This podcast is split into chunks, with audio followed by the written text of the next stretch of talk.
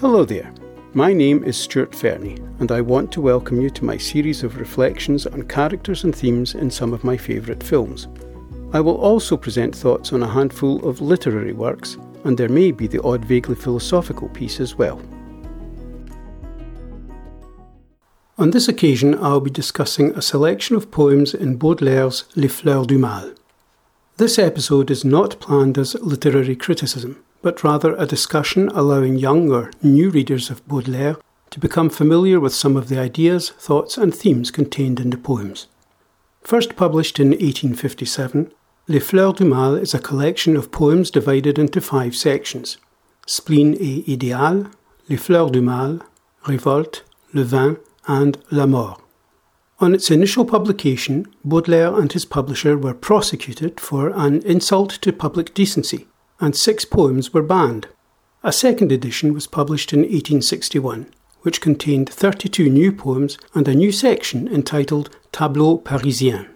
The poems contained in this collection deal with a wide variety of themes and generally reflect the philosophical mood of the time, as well as Baudelaire's own feelings and torment, and his overwhelming belief in the value of modernism in the arts in the second half of the 19th century. Baudelaire's poetry is remarkably clear, incisive, and accessible.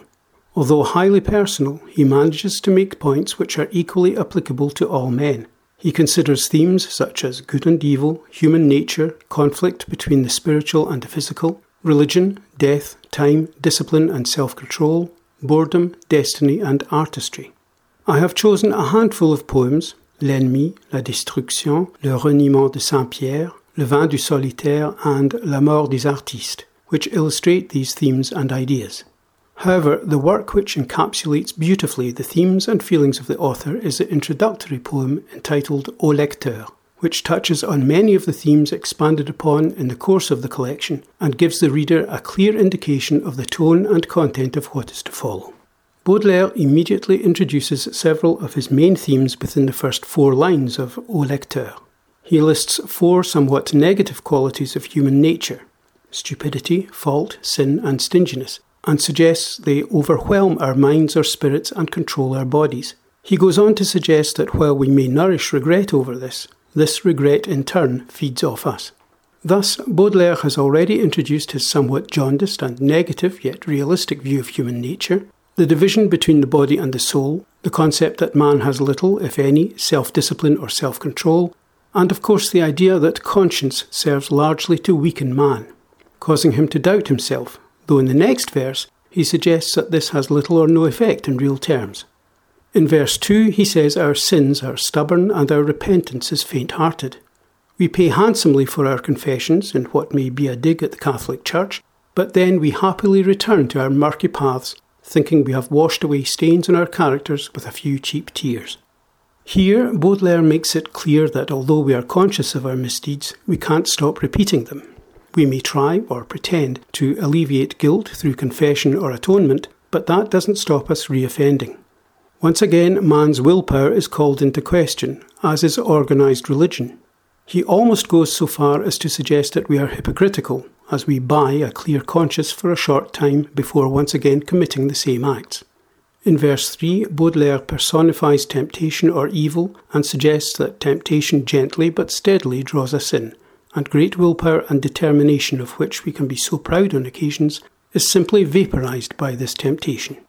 In verse 4, he expands and suggests it is the devil who holds the strings which move us. Man has no effective willpower or control and will always give in to his nature.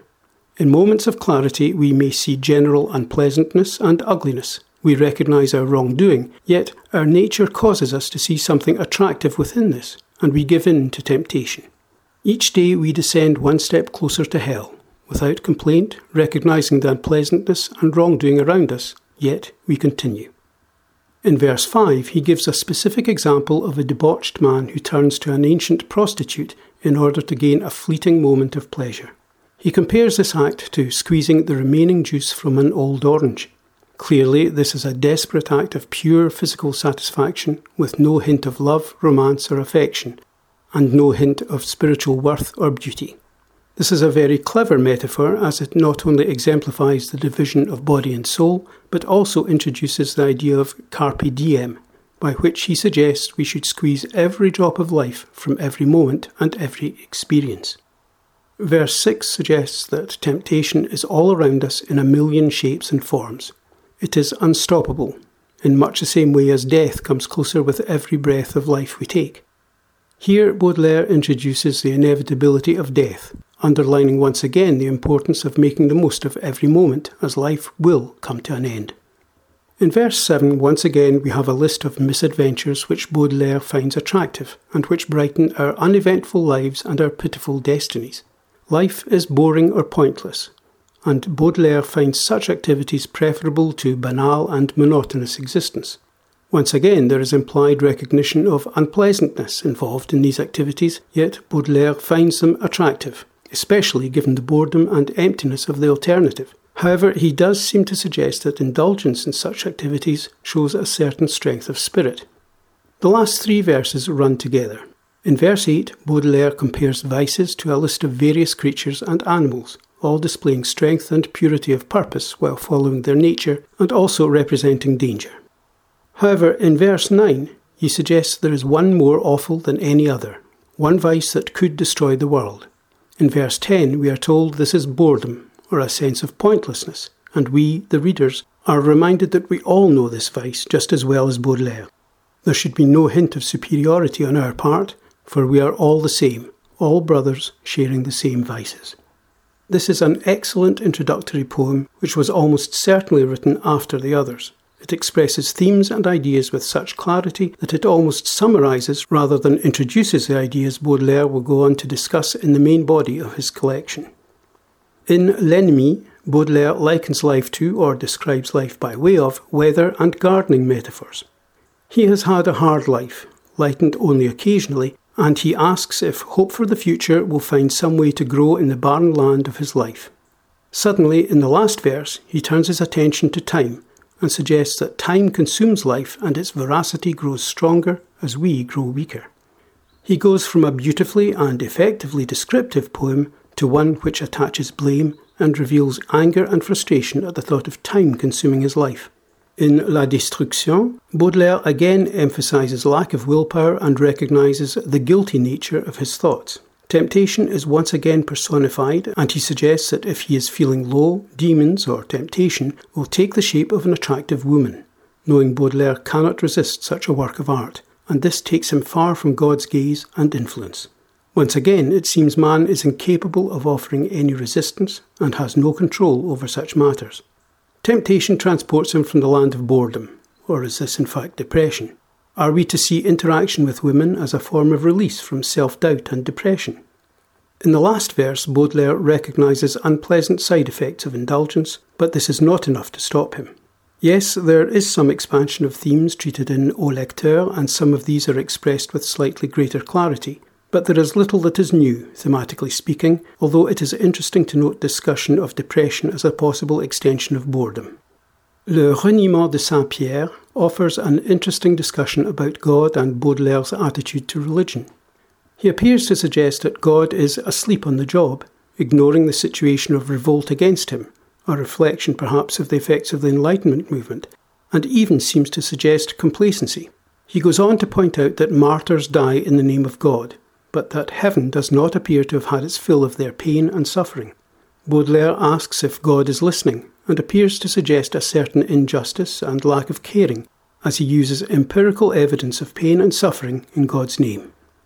He goes so far as to suggest that God may have laughed at Jesus' suffering. Not that Baudelaire renounces Jesus, Jesus represents humanity, but he points out that God did nothing. Jesus was full of promise and hope, but Baudelaire suggests he was ultimately let down by God, and Jesus must have felt regret on his death. This poem, perhaps more than any other, reveals the malaise felt in the late 19th century as the principles and challenges of the Enlightenment movement made themselves felt. In a sense, Baudelaire feels almost abandoned by God. He wants more from life. He wants direction, purpose, sense, morality. These things were in place, but they have now disappeared with the arrival of the challenge to God's very existence and the authority of those who claim to represent Him.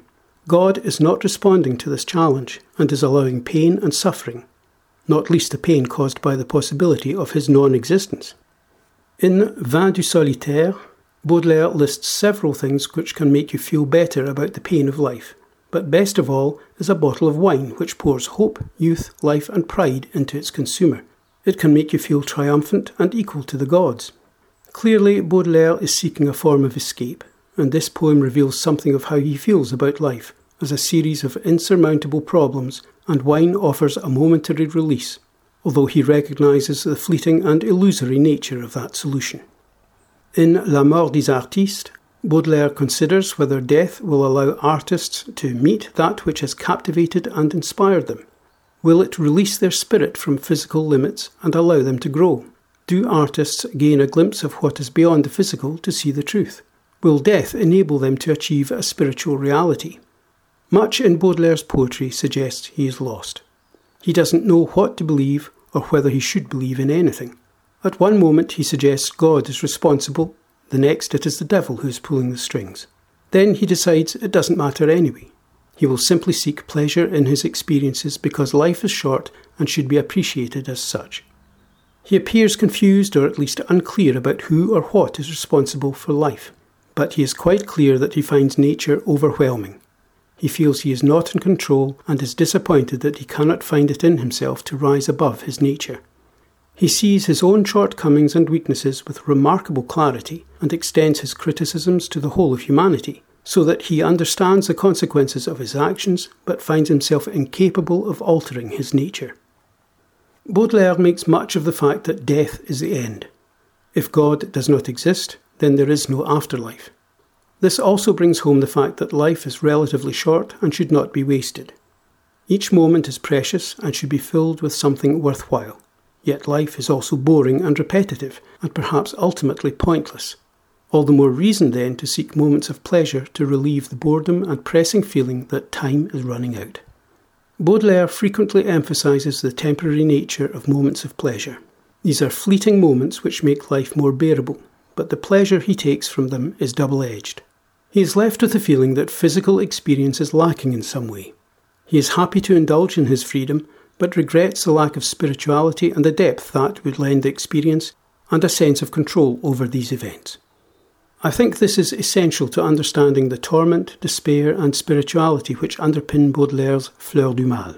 The key to understanding Baudelaire's poetry is in understanding his ambivalence towards moral freedom.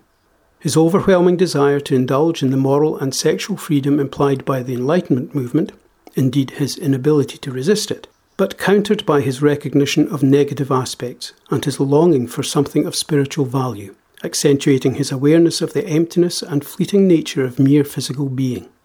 This is reflected in the very title of the collection, where he finds himself attracted to something, yet recognises its harmful effect. My thanks for taking the time to listen to this podcast. I hope you found it of some value. Please join me again soon for a discussion of more films and books.